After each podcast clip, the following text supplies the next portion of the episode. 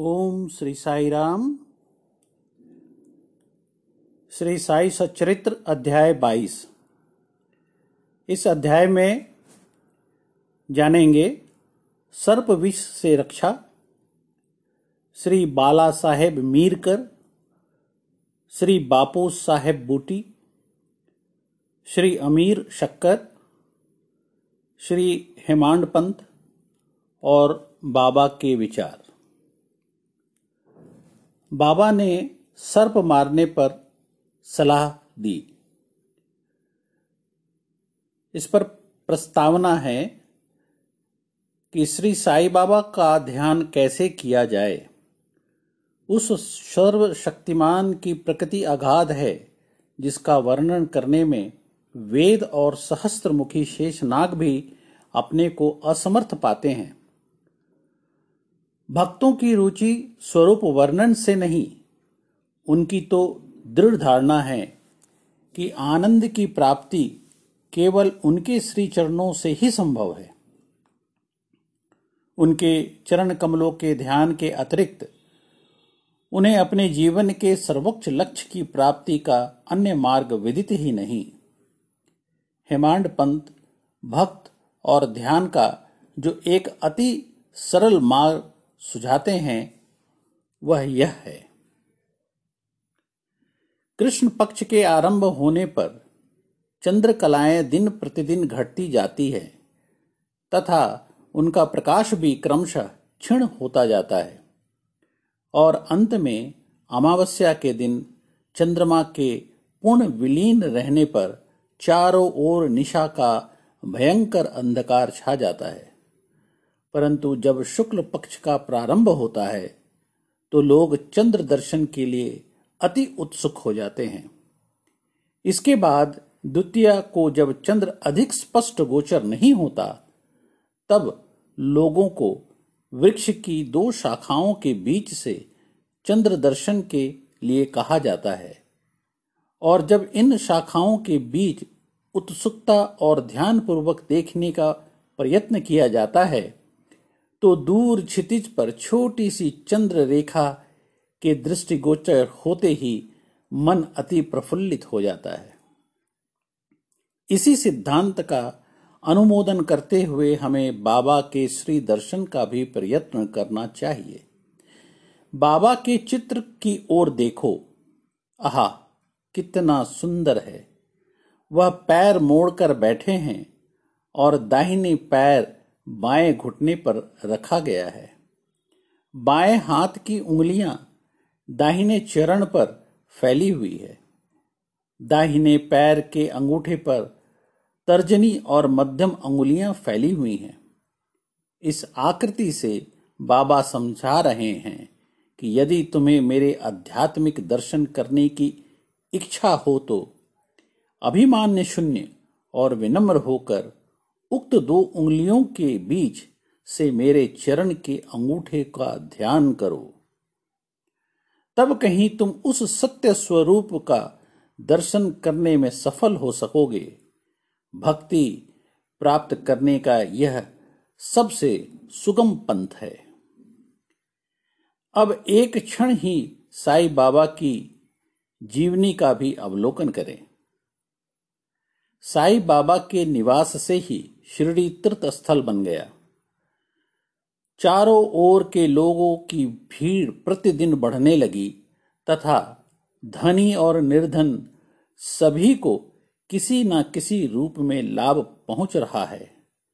बाबा के असीम प्रेम, उनके अद्भुत ज्ञान भंडार और सर्वव्यापकता का वर्णन करने का सामर्थ्य किसे है?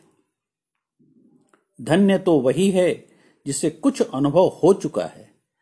कभी कभी वे ब्रह्म में निमग्न रहने के कारण दीर्घ मौन धारण कर लिया करते थे। कभी कभी वे चैतन्य धन और आनंद मूर्ति बन भक्तों से घिरे हुए रहते थे। कभी दृष्टांत देते तो कभी हास्य विनोद किया करते थे। कभी सरल चित्त रहते तो कभी क्रुद्ध भी हो जाया करते थे। कभी संक्षिप्त और कभी घंटों प्रवचन किया करते थे। लोगों की आवश्यकता अनुसार ही भिन्न भिन्न प्रकार के उपदेश देते थे। उनकी जीवनी और अगाध ज्ञान वाचा से परे था। उनके मुखमंडल के अवलोकन, वार्तालाप करने और लीलाएँ सुनने की इच्छाएँ सदा अतृप्त ही बनी रही।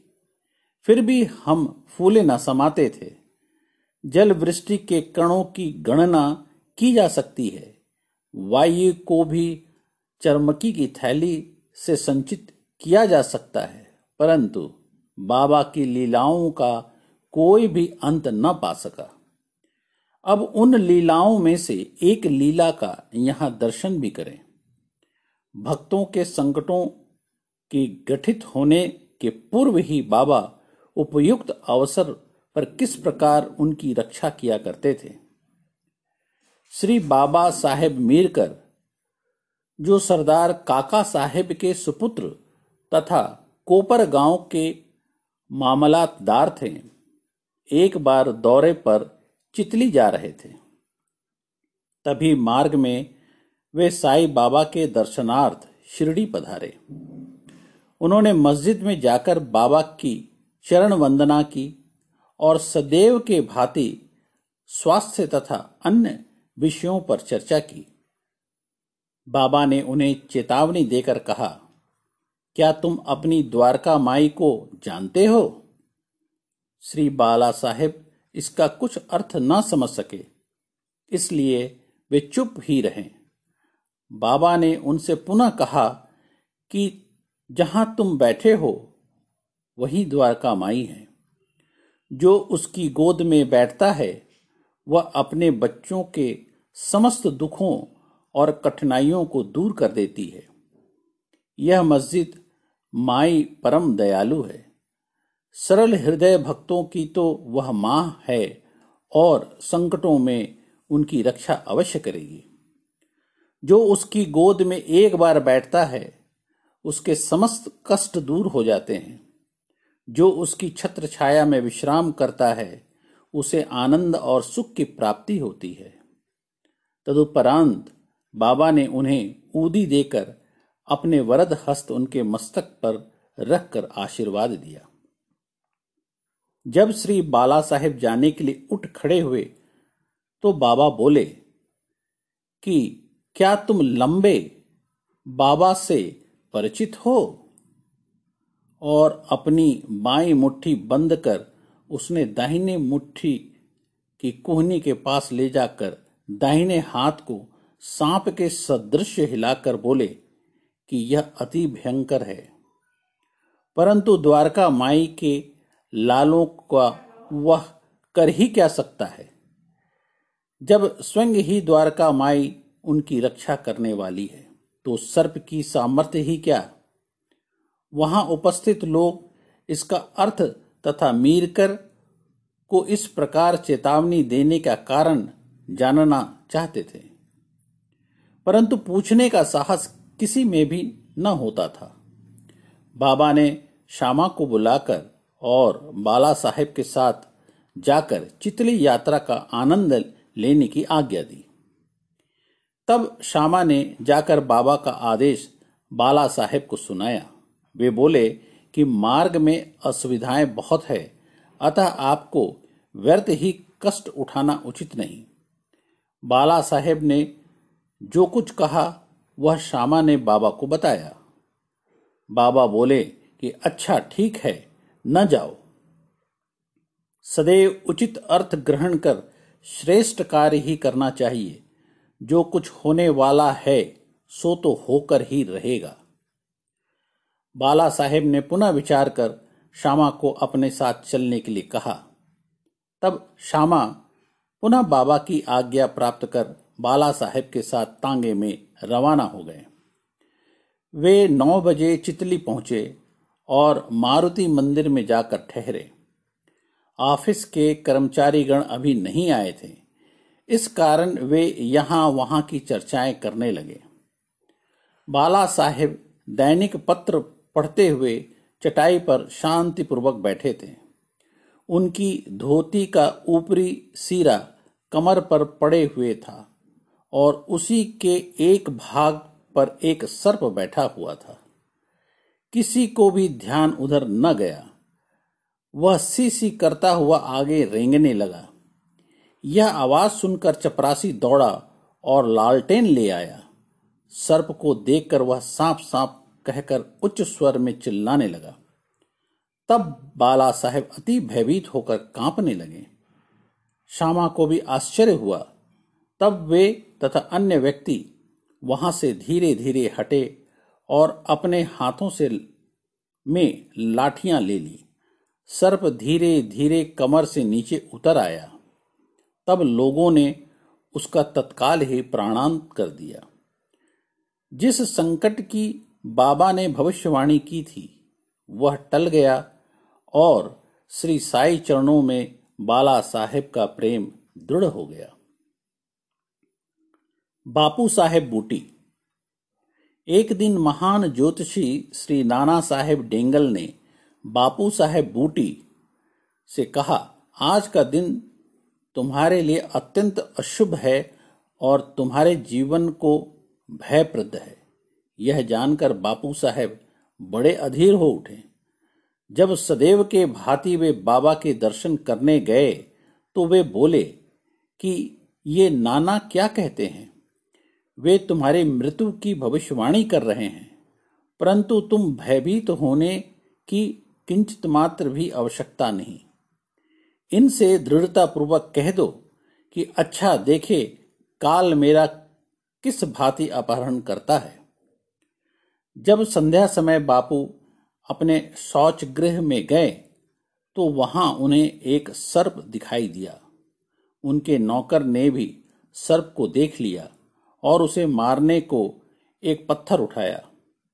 बापू साहेब ने एक लंबी लकड़ी मंगवाई, परंतु लकड़ी आने से पूर्व ही वह सांप दूरी पर रेंगता हुआ दिखाई दिया, परंतु दृष्टि से ओझल हो गया। बापू साहेब को बाबा के अभयपूर्ण वचनों का स्मरण हुआ और बड़ा ही हर्ष हुआ। अमीर शक्कर।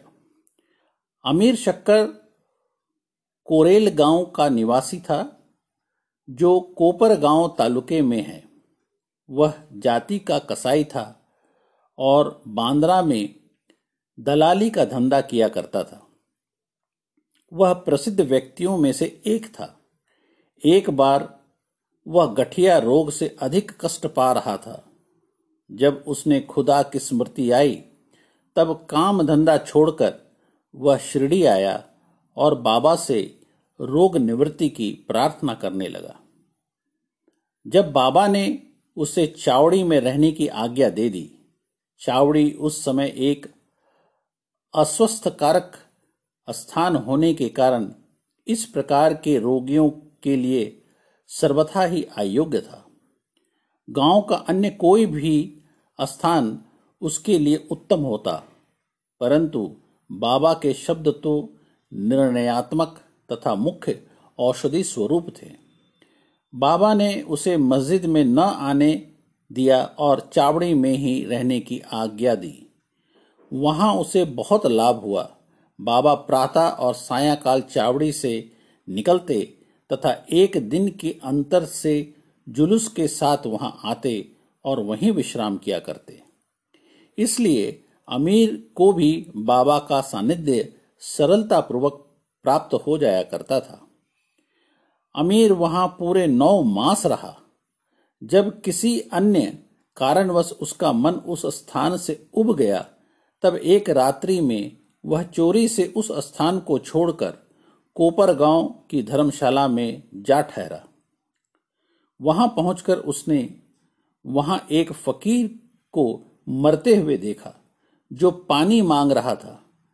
अमीर ने उसे पानी दिया, जिसे पीते ही उसका देहांत हो गया। जब अमीर किंग कर्तव्य विमूढ़ हो गया, उसे विचार आया कि अधिकारियों को इसकी सूचना दे दूँ तो मैं ही मृत्यु के लिए उत्तरदायी ठहराया जाऊँगा। और प्रथम सूचना पहुँचने, पहुँचाने के नाते मुझे अवश्य इस विषय की अधिक जानकारी होगी। सबसे प्रथम मैं ही पकड़ा जाऊँगा। तब बिना आज्ञा शिरडी छोड़ने की उतावली पर उसे बड़ा पश्चाताप हुआ। उसने बाबा से मन ही मन प्रार्थना की और शिरडी लौटने का निश्चय कर उसी रात्रि बाबा का नाम लेते हुए पौ फटने के पूर्व ही शिरडी वापस पहुंचकर चिंता मुक्त हो गया। फिर वह चावड़ी में बाबा की इच्छा और आज्ञा अनुसार ही रहने लगा और शीघ्र ही रोग मुक्त हो गया। एक समय ऐसा हुआ कि अर्धरात्रि को बाबा ने ज़ोर से पुकारा कि, ओ अब्दुल्ला, कोई दुष्ट प्राणी मेरे बिस्तर पर चढ़ रहा है। अब्दुल ने लालटेन जलाकर बाबा का बिस्तर देखा, परंतु वहाँ कुछ भी ना दिखा। बाबा ने ध्यानपूर्वक सारे स्थान का निरीक्षण करने को कहा, और वे अपना सटका भी ज़मीन पर पटकने लगे।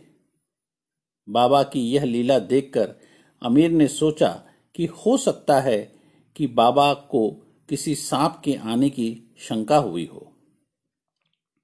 दीर्घ काल तक बाबा की संगति में रहने के कारण अमीर को उनके शब्दों और कार्यों का अर्थ समझ में आ गया था। बाबा ने अपने बिस्तर के पास कुछ रेंगता हुआ देखा। तब उन्होंने अब्दुल से बत्ती मंगवाई और एक सांप को कुंडली मारे वहाँ बैठा देखा, जो अपना फन हिला रहा था। फिर वह सांप तुरंत ही मार डाला गया। इस प्रकार बाबा ने सामयिक सूचना देकर अमीर के प्राणों की रक्षा की। हेमांड पंत, भिक्षु और सांप। बाबा की आज्ञा अनुसार काका साहेब दीक्षित, श्री एकनाथ महाराज के दो ग्रंथों, भागवत और भावार्थ रामायण का नित्य पारायण किया करते थे। एक समय जब रामायण का पाठ हो रहा था तब श्री हेमांड पंत भी श्रोताओं में सम्मिलित थे।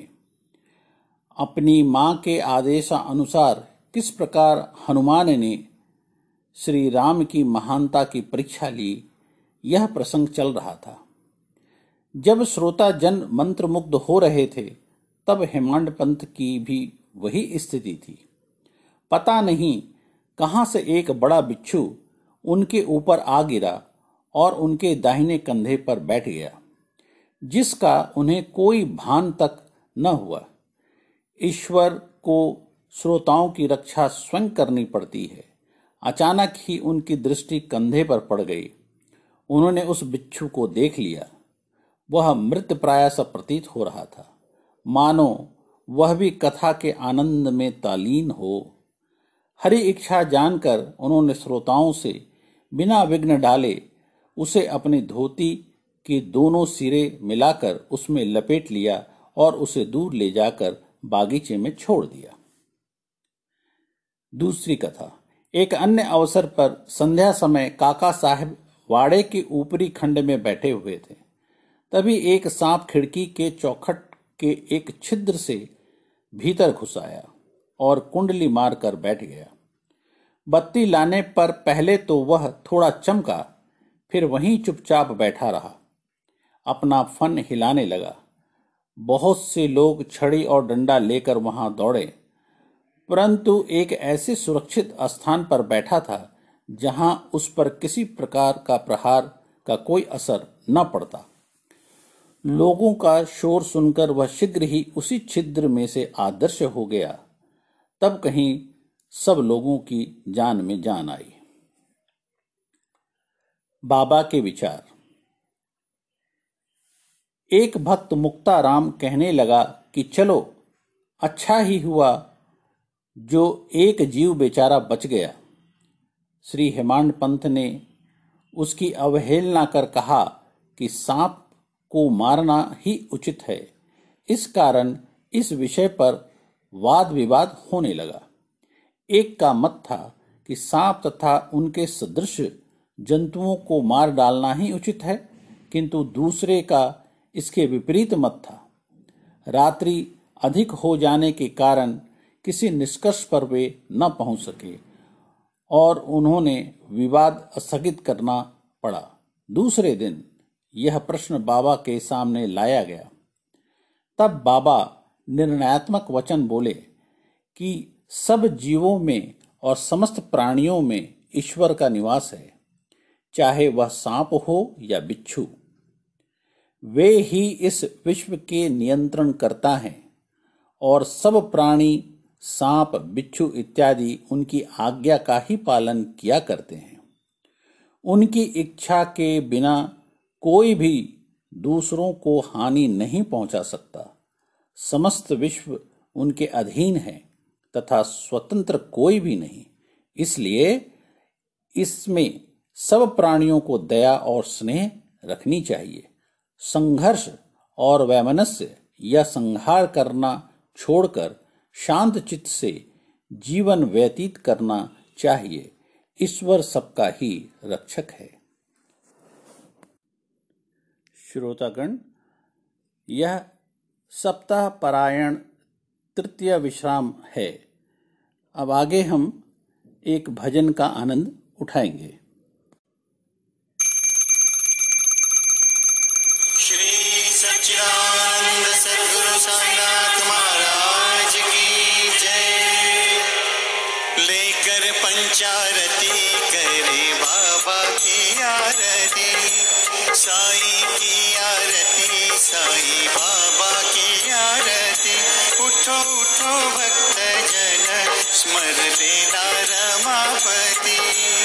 साई रमापति स्मर लेना रमापति, कर लेना मन शांत, देखो गंभीर ये ध्यान। साई का ये ध्यान, देखो गंभीर ये ध्यान। कृष्णनाथ दत्त साई, लगे चरणों की लगन। चरणों की लगन, साई चरणों की लगन। शांति मुक्ति प्रदाता तेरे चरण मुक्ति धाम। भक्तों का सहारा भक्तों का सहारा।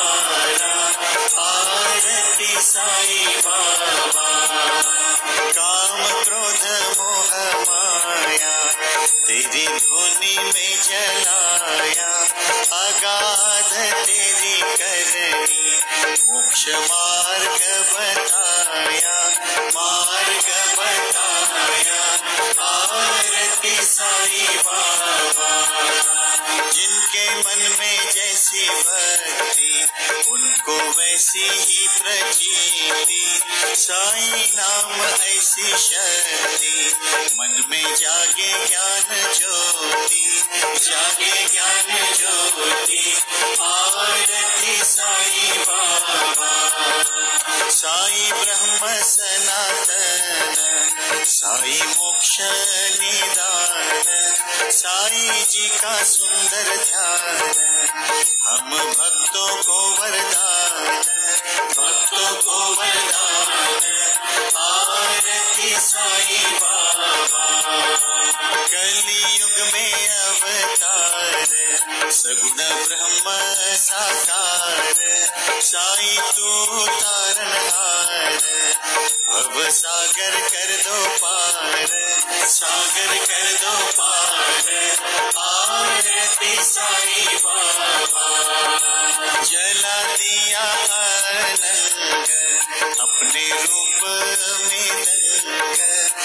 मोक्ष दिखलाया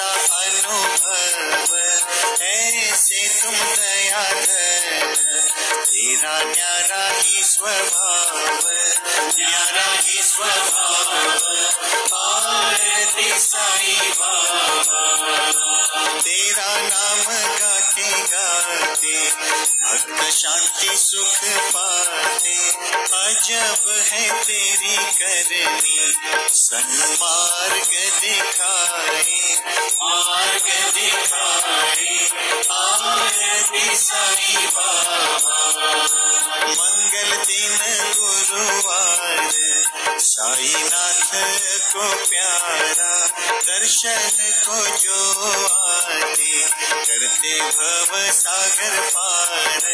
आरती साई बाबा।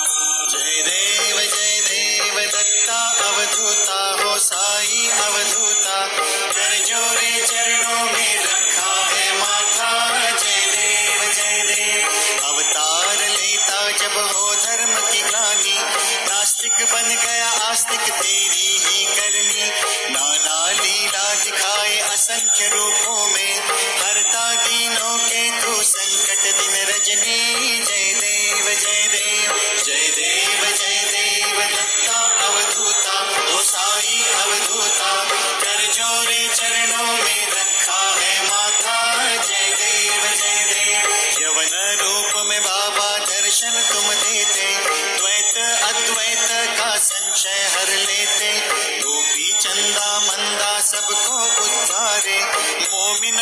वेश धारे भक्तों को तारे, जय देव जय देव। जय देव जय देव, दत्ता अवधूता ओ साई अवधूता।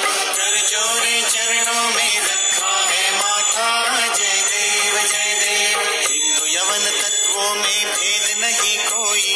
दिखलाने को आया फिर से नर देही। प्यार से तू देखा, यवन हिंदू भाई। सबका मालिक एक सदगुरु साई। जय देव जय देव जय देव जय देव, दत्ता अवधूता। ओ साई अवधूता, कर जोरे चरणों में रखा है माथा। जय देव जय देव, देवा साई, तेरे चरण कमल प्यारे। मिलकर भक्त आए दर्शन को तेरे। तेरी दया से सब संकट हारे। जो कर कीर्तन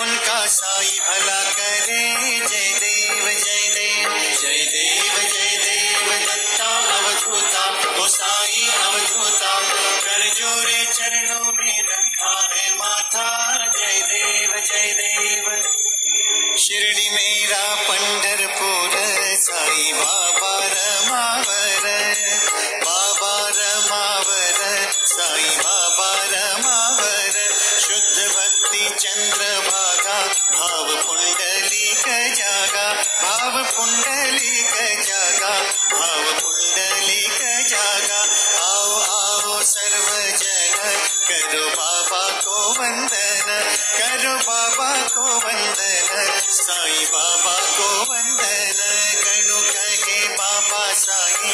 दे दो चरण शरण सुखदाई, दे दो चरण शरण सुखदाई, दे दो चरण शरण सुखदाई। करो मैं वंदन पावन चरण, नैनों से देखो रूप तेरा। करो प्रेमालिंगन आनंद पूजन भक्ति भाव से कहे नामा। त्वमेव माता च पिता, त्वमेव त्वमेव बन्धुश्च सखा, त्वमेव त्वमेव विद्या द्रविणं, त्वमेव त्वमेव सर्वं मम देवदेव। कायेन वाचा मनसेन्द्रियैर्वा, बुद्ध्यात्मना वा प्रकृति स्वभावात् करोमि यज्ञ सकलं परस्मै, नारायणायति समर्पयामि। अच्युतं केशवं, रामनारायणं, कृष्णदामोदरं, वासुदेवं, हरिं श्रीधरं माधवं गोपिका वल्लभम जानकी नायक रामचन्द्रं भजे। हरे राम हरे राम राम राम, हरे हरे। हरे कृष्ण हरे कृष्ण कृष्ण कृष्ण, हरे हरे।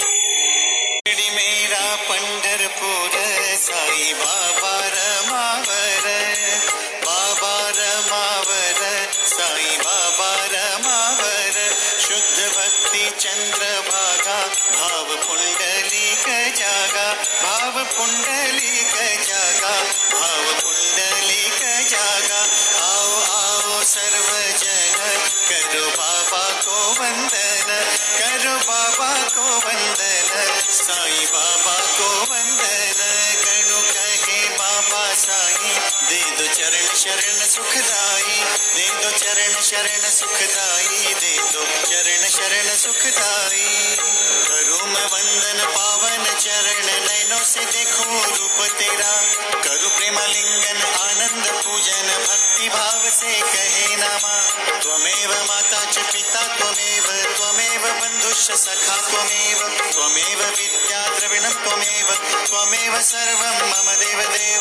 कायेन वाचा मनसेन्द्रियैर्वा, बुद्ध्यात्मना वा प्रकृतिस्वभावात्। करोमि यज्ञत् सकलं परस्मै नारायणायति समर्पयामि। अच्युतं केशवं, रामनारायणं, कृष्णदामोदरं, वासुदेवं हरिं श्रीधरं, माधवं गोपिकावल्लभं जानकीनायकं रामचन्द्रं भजे। हरे राम हरे राम राम राम, हरे हरे।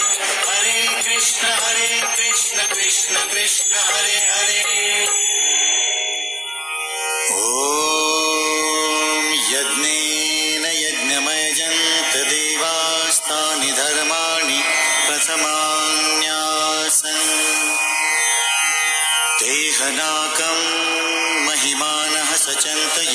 पूर्वे साध्याः सन्ति देवाः।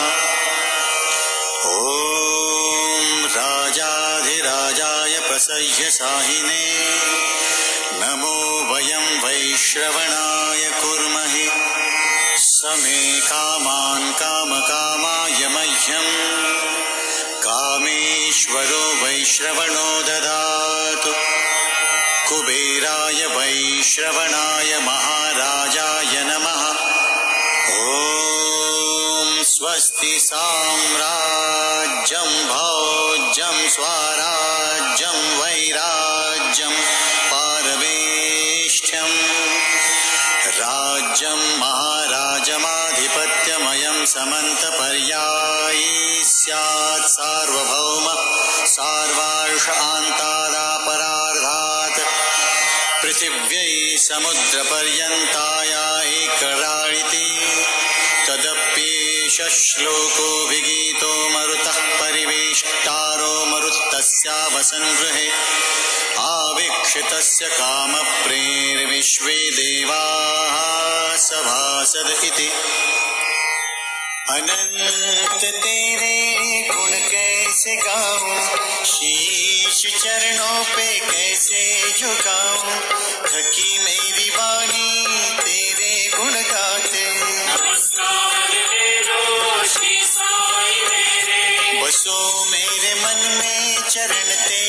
स्वामी। निजानंद भक्ति रहे अंतर्यामी। करो पार नैया भव के किनारे। नमस्कार श्री साई मेरे जन्म मानव का मिला भाग्य से ही।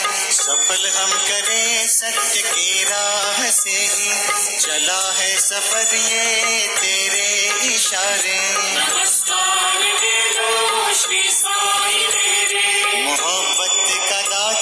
जमाने का वाली, मेरे साई बाबा की महिमा निराली। घट घट में देखे तेरे नजारे।